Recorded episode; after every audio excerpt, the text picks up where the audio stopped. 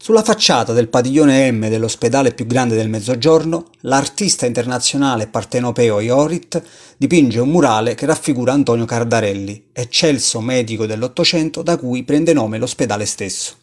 Iorit, sulle motivazioni che l'hanno spinto a realizzare l'opera, dice il volto di Cardarelli vuole lanciare un messaggio in difesa del sistema pubblico sanitario nazionale. Il sistema sanitario pubblico non è sceso dal cielo, è una conquista di decenni di lotta e quindi vorrei che questo volto simboleggiasse l'idea di ampliare, migliorare e soprattutto difendere il sistema sanitario pubblico.